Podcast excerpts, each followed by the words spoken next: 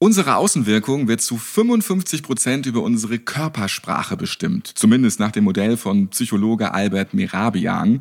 Zu 38 Prozent überzeugen wir demnach durch unsere Stimme. Ja, und mit verschwindend geringen 7 Prozent durch den Inhalt, den wir rüberbringen wollen. Körpersprache ist also enorm wichtig in der Kommunikation. Corona-bedingt müssen auch Beschäftigte im Gesundheitsdienst jetzt noch häufiger Mundschutz tragen. Wie sehr schränkt das die Kommunikation über Körpersprache ein? Sind wir durch Abstandsregelungen und das Tragen von Masken fast ein bisschen wie amputiert? Oder können wir uns die Körpersprache trotzdem weiterhin zunutze machen? Das sind viele Fragen, die wir heute klären wollen. Ich bin Ralf Potzus. Herzlich willkommen zu unserer neuen Folge.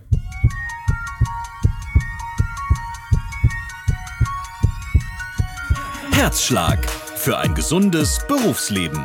Der BGW-Podcast.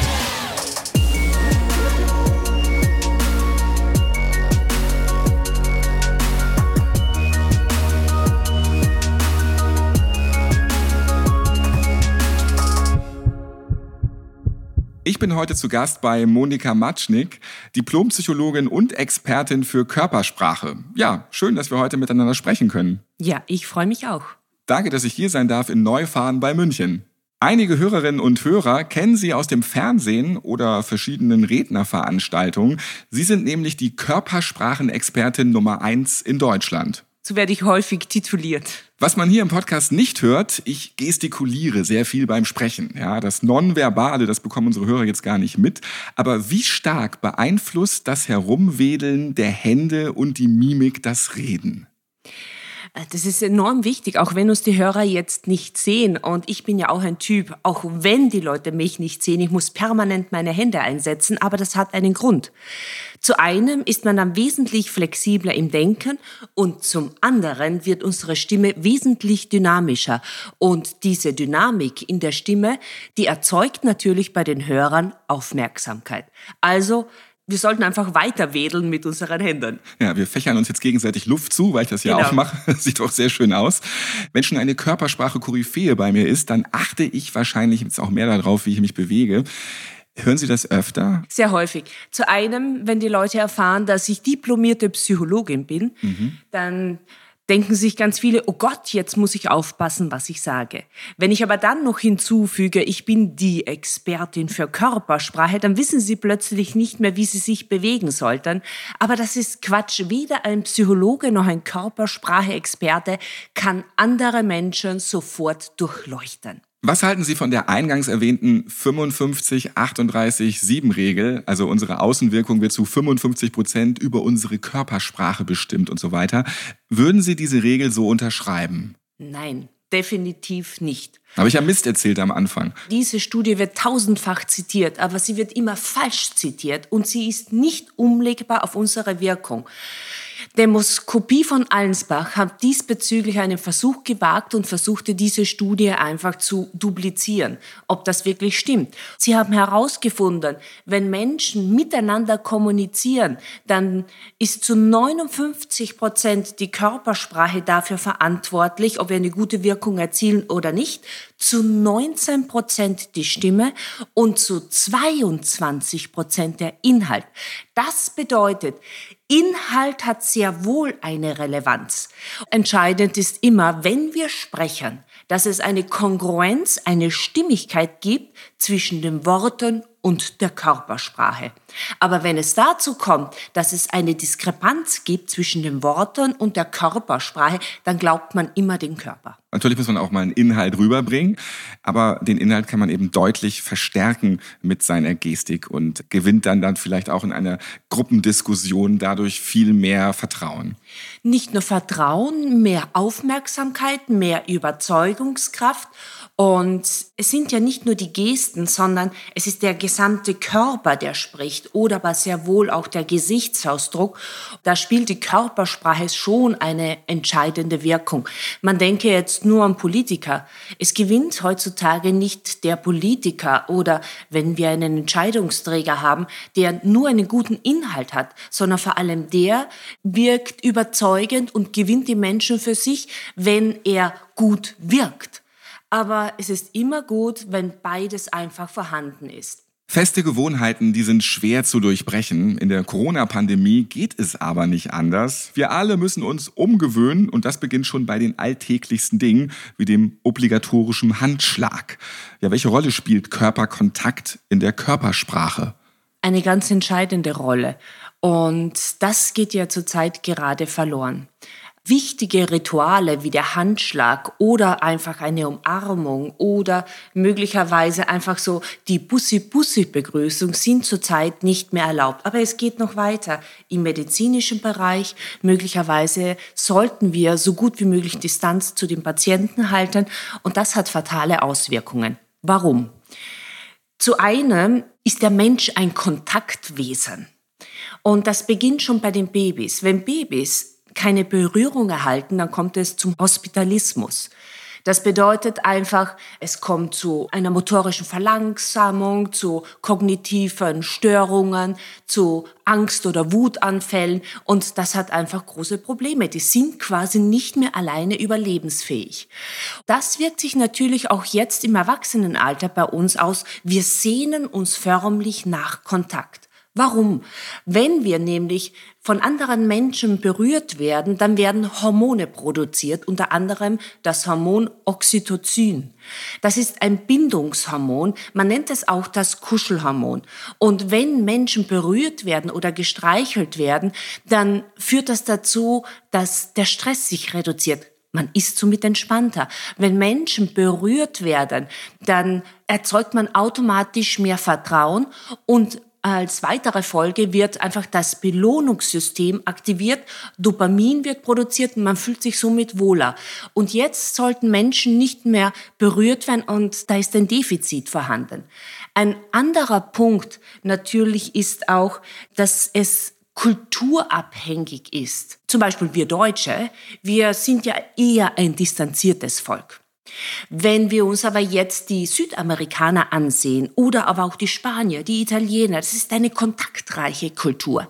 Und für die muss es noch wesentlich schlimmer sein als in unserer Kultur. Nichtsdestotrotz brauchen wir auch die Berührung, den Kontakt einfach auch zu anderen Menschen. Sie haben es eben schon gesagt, es ist natürlich auch in Pflegeberufen, in Krankenhäusern ein Problem, dass da jetzt mehr auf Distanz geachtet wird. Ich komme noch einmal ganz kurz darauf zurück. Welche Auswirkungen hat das auf Patienten und Pflegekräfte ganz genau? Nehmen wir nur mal das Beispiel Zahnarzt. Und jemand hat Angst vor einem Zahnarzt und der liegt im Behandlungsstuhl. Wie wohltuend ist es doch wenn man kurz einmal am Arm gestreichelt wird oder am Oberarm oder wenn der Arzt oder die Gehilfin einfach die flache Hand auf die obere Brust legt, sofort berührt sich der Mensch. Und jetzt genauso im Pflegebereich. Wir dürfen den Menschen nicht mehr berühren, nicht mehr streicheln, nicht mehr umarmen. Und das führt natürlich auch zu einer Form der Isolation. Und Einsamkeit äh, hat fatale Auswirkungen. Wenn Menschen sich einsam fühlen, und dazu gibt es jetzt eine Studie, ich kann es jetzt nicht mehr genau zitieren, von wem das ist, das Resultat war, dass wenn Menschen sich einsam fühlen, ist das genauso, als würden sie am Tag 15 Zigaretten rauchen. Wenn Menschen unter Einsamkeit leiden, dann ist das wie Alkoholmissbrauch. Wenn Menschen sich einsam fühlen, ist das so, als würde man sich niemals bewegen. Einsamkeit ist sogar schlimmer als Fettsucht. Und da sieht man schon, dass diese Isolation, diese Einsamkeit, nicht das Berühren des Patienten hat natürlich fatale Folgen. Und jetzt sollten wir Menschen nicht berühren. Die Frage ist, was werden die Kollateralschäden sein? Natürlich auch bei den Kolleginnen und Kollegen hat sich etwas geändert, denn in den Pflegeberufen verzichten die nun auch auf Berührung. Kann das auch Einfluss auf das Teamgefühl haben? Man sitzt ja auch bei Tischen weiter auseinander im Pausenraum und so weiter. Also man, man distanziert sich dort auch. Absolut. Also man distanziert sich und man verliert somit den Kontakt zueinander. Rituale werden zurzeit gerade zerstört oder, oder ich würde nicht sagen zerstört. Es werden die Rituale, die werden beibehalten werden. Sobald es wieder möglich ist, werden die Menschen wieder den Kontakt zueinander suchen. Aber man muss nun Alternativen suchen und man muss sehr respektvoll mit dieser Situation, aber auch solidarisch umgehen und sich vielleicht auch ein bisschen mehr bemühen und versuchen, einfach andere Rituale zu etablieren. Welche Begrüßungsformen gibt es jetzt? Also viele schlagen Faust am Faust aneinander oder es gibt den Ellbogencheck oder es werden die Fußspitzen gegeneinander gehauen. Eine Form der Berührung. Ich sag einfach, wenn ich jemanden wirklich direkt anblicke und ich wink ihn kräftig zu, ist das auch schon eine sehr schöne Form der Begrüßung. Also hilft es bei Kolleginnen und Kollegen und natürlich auch bei Patienten, wenn man einfach deutlicher in die Augen guckt, mehr lächelt, die ganze Mimik ausschöpft und vielleicht auch ein bisschen mehr mit jemandem spricht, wenn es denn möglich ist.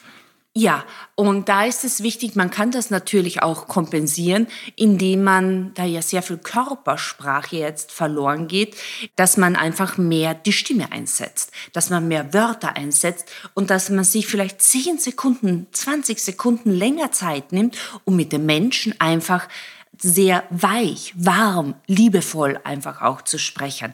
Und ich spreche hier immer von Rapport aufbauen, auf eine Wellenlänge des Gegenübers kommen. Das geht zu einem verbal und zum anderen sich mit dem gesamten Körper auf eine Wellenlänge mit dem Gegenüber begeben. Beispiel.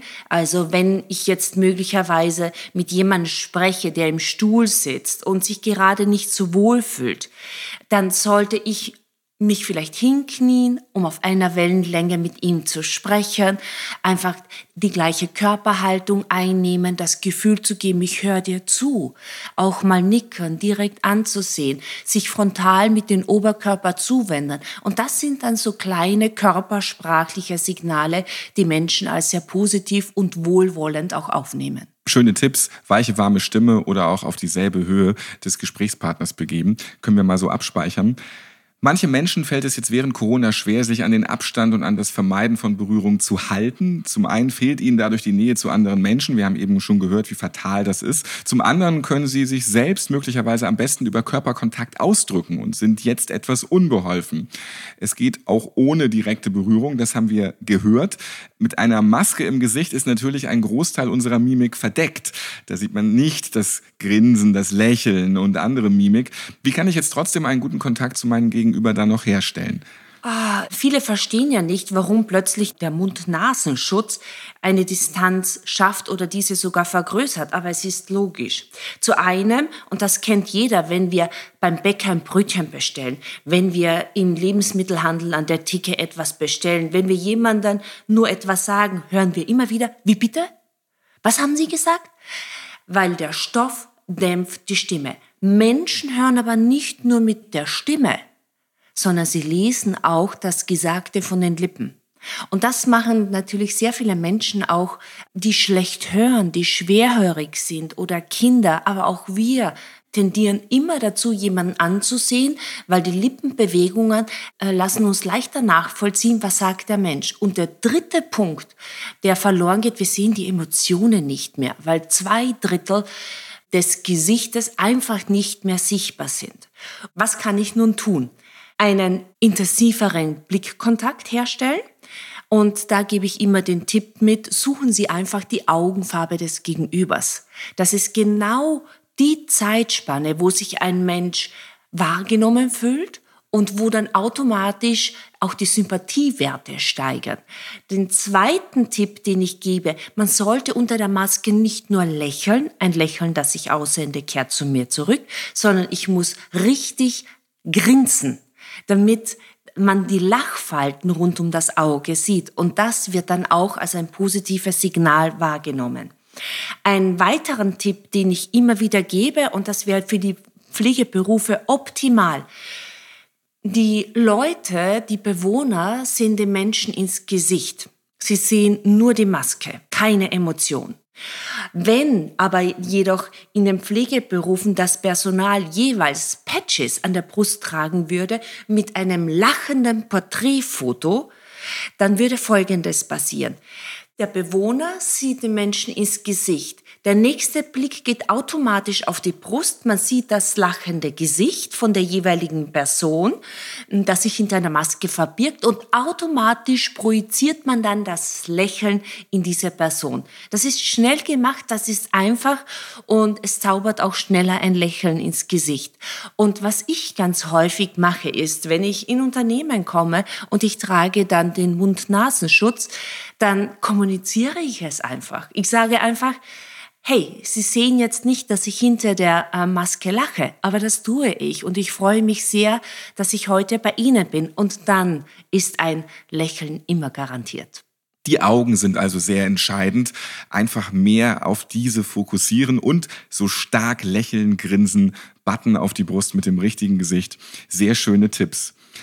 Jetzt haben wir auch schon eine Reihe an Tipps gehört, wie wir ganz bewusst unsere Körpersprache beeinflussen können. Körpersprache passt sich aber auch ganz automatisch an, wenn wir unsere innere Einstellung verändern. Wir schauen uns nun nochmal diese Zusammenhänge etwas genauer an.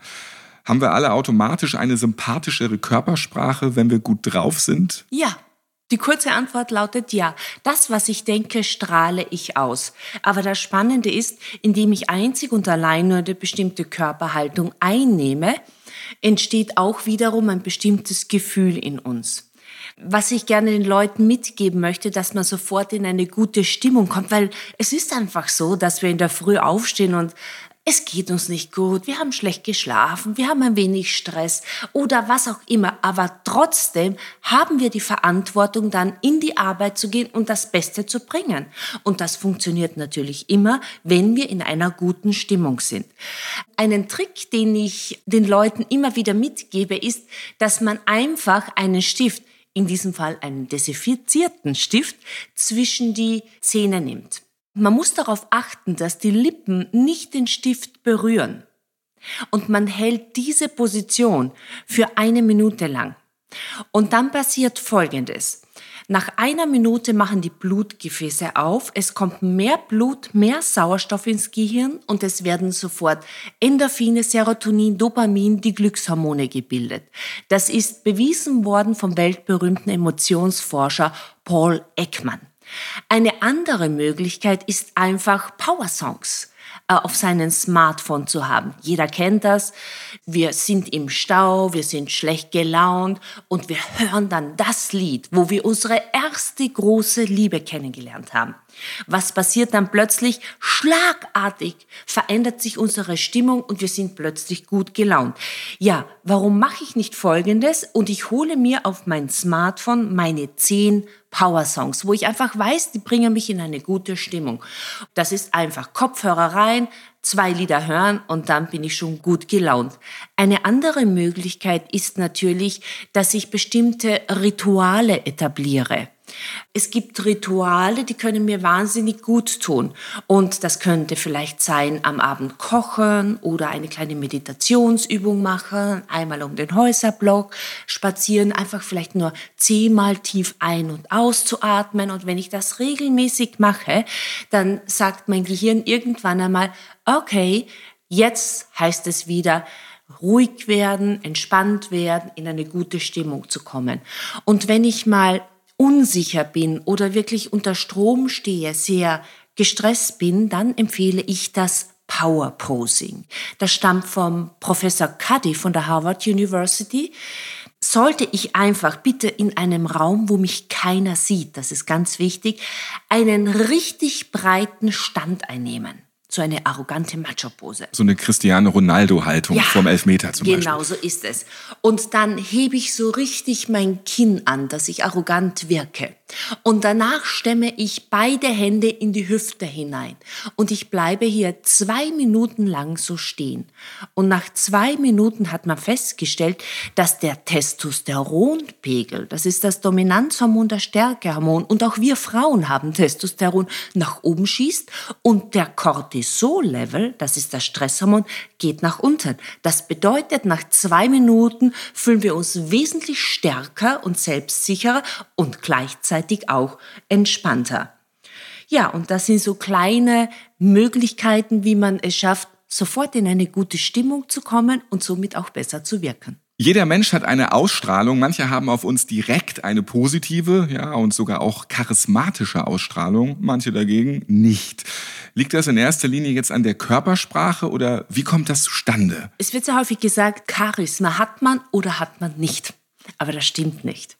Sondern Charisma, diese Ausstrahlung wird einem zugeschrieben. Ich kann von mir nicht sagen, hey, ich bin charismatisch, ich habe richtig viel Ausstrahlung, sondern die anderen müssen es mir zuschreiben. Und Charisma entsteht durch eine spezielle Wirkung, durch eine spezielle Körpersprache. Und es gibt drei Faktoren, die relevant sind. Zu einem ist es eine hohe Expressivität.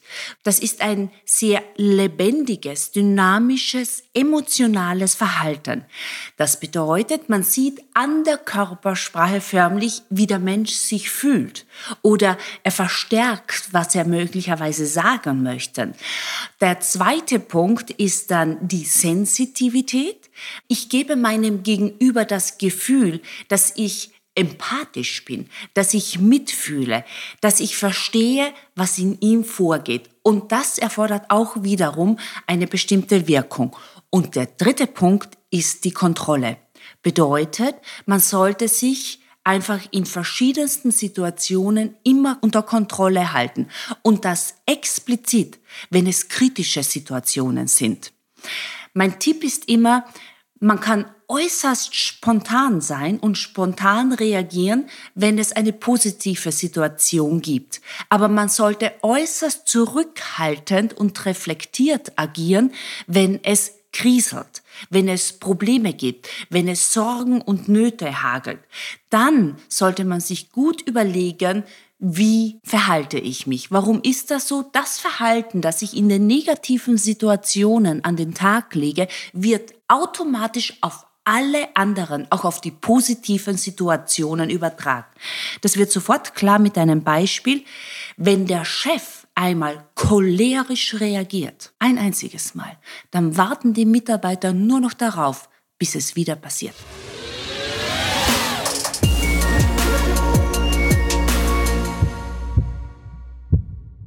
Jetzt gibt es für alle Hörer einfache Tipps für eine bessere Körpersprache Togo.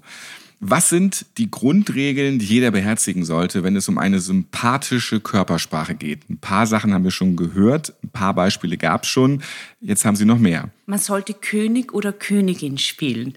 Man hat da sofort ein Bild im Kopf. Was passiert dann automatisch? Ich richte mich auf. Ich mache mich automatisch größer. Ich habe beide Beine fest am Boden. Und das gibt mir ein Gefühl, dass ich stark wirke, aber ich wirke natürlich auch überzeugend. Ein anderer Punkt ist, wenn ich auf einen Menschen zugehe, dass ich meinen Oberkörper frontal zuwende. Wenn ich wirklich viel Vertrauen aufbauen möchte, dann sollte ich mich eher Schulter an Schulter im rechten Winkel zu jemandem stellen. Wichtig ist auch vor allem, dass man die Hände auch einsetzt. Also wir haben ja schon gesagt, wir beide gestikulieren enorm viel. Warum? Wenn ich nämlich korrekt meine Geste einsetze, dann zeige ich Emotionen, ich kann das Gesagte verstärken, ich wirke lebendiger und Menschen folgen sehr gerne Menschen, die eine lebendige Körpersprache haben. Wie stehe ich am besten? Was mache ich mit meinen Händen beim Sprechen? einsetzen. Und die meisten Menschen machen nämlich Folgendes, sobald sie das Gefühl haben, sie stehen unter Beobachtung, kommt es zur Paralyse. Sie wissen dann einfach nicht mehr, wohin mit diesen beiden Dingern. Der Clou ist, um trotzdem souverän und lebendig und überzeugend zu wirken, ist es entscheidend, die Hände einzusetzen. Man sollte ein paar Regeln beachten. Tipps wären Gesten von unten nach oben. Wenn ich mit den Armen von unten nach oben arbeite, dann wirkt es sehr häufig positiv. Wenn ich jemand die Handinnenfläche zeige, also ich strecke sie möglicherweise nach vorne und zeige die Handinnenfläche, dann gebe ich ihm das Gefühl, hier kann ich etwas geben, aber ich kann sehr wohl auch etwas nehmen. Wenn ich Gesten einsetze, und das ist ganz entscheidend, ist es wichtig, dass ich diese einen Moment lang stehen lasse. Ich gebe immer einen Tipp mit. Man kann sich das so vorstellen, pro Satz eine Geste. Und am besten ist einfach sich vorzustellen, ich spreche mit einem guten Freund, mit meinem allerbesten Freund. Dann sprechen automatisch auch die Hände mit. Dann habe ich noch die Schlussfrage. Wie wichtig ist der Begrüßungshändedruck und wie sollte er am besten aussehen, ja, wenn es denn nach Corona mal wieder erlaubt sein sollte? Ich würde mal sagen, so diesen einen Händedruck gibt es nicht. Dieser Schlaffe, der ist aber nicht so gut. Da denkt Nein, man so, wer nein. ist das? Ich erzähle mal ganz kurz was dazu. Es wird ja immer gesagt, und mein Vater hat das schon immer gesagt, er hat immer gesagt, Kinder, wenn ihr jemandem die Hand gibt, dann drückt fest zu. Das ist ein Zeichen von Selbstsicherheit, man wirkt überzeugend, aber in Wirklichkeit hat es null Aussagekraft. Dieser lasche Händedruck ist ein No-Go, weil da assoziiert man sehr häufig mit Unsicherheit, äh, mit Interessenslosigkeit, also hm, wenig Selbstbewusstsein. Aber wenn man mal genau beobachtet, Zahnärzte, Chirurgen, die haben alle eher einen sanfteren, vielleicht sogar laschen Händedruck. Aber das ist logisch, weil ihre Finger sind ihr wichtigstes Werkzeug und das wollen sie schützen. Ich gebe den Tipp immer mit, am besten ist es, wenn mir jemand die Hand schüttelt, achte ich auf die Festigkeit, wie jemand drückt und dann drücke ich mit der gleichen Festigkeit zurück. Und so ist man sehr schnell auf einer gleichen Ebene. Außer ich bekomme diesen laschen Händedruck, dann habe ich die Aufgabe, ihn zu führen mit einem festeren Händedruck. Körpersprache in Zeiten von Social Distancing und Maskenpflicht. Wir haben heute viel darüber gehört, wie wir uns trotzdem offen und sympathisch mit unseren Gesten und unserer Mimik ausdrücken können. Monika Matschning, Körpersprachenexpertin Nummer eins. Vielen herzlichen Dank. Ich danke Ihnen. Und ich glaube auch, dass wir heute einiges dazugelernt haben. Und wir können uns ja mal morgens nach dem Aufstehen überprüfen, wie wir vielleicht unsere Laune für den Tag dann schon mal wieder aufhellen. Was haben Sie für Erfahrungen zum Thema Körpersprache, vielleicht auch in Zeiten der Pandemie gemacht? Schreiben Sie uns gern, wir freuen uns auf Ihr Feedback. Schreiben Sie uns über unsere Website www.bgw-online.de slash podcast. Auf der Seite finden Sie dann auch alle weiteren Podcast-Folgen zum Nachhören und den eben erwähnten Link finden Sie auch in den Shownotes dieses Podcasts. Ich hoffe, Sie sind beim nächsten Mal auch wieder dabei. Bis bald und bleiben Sie gesund.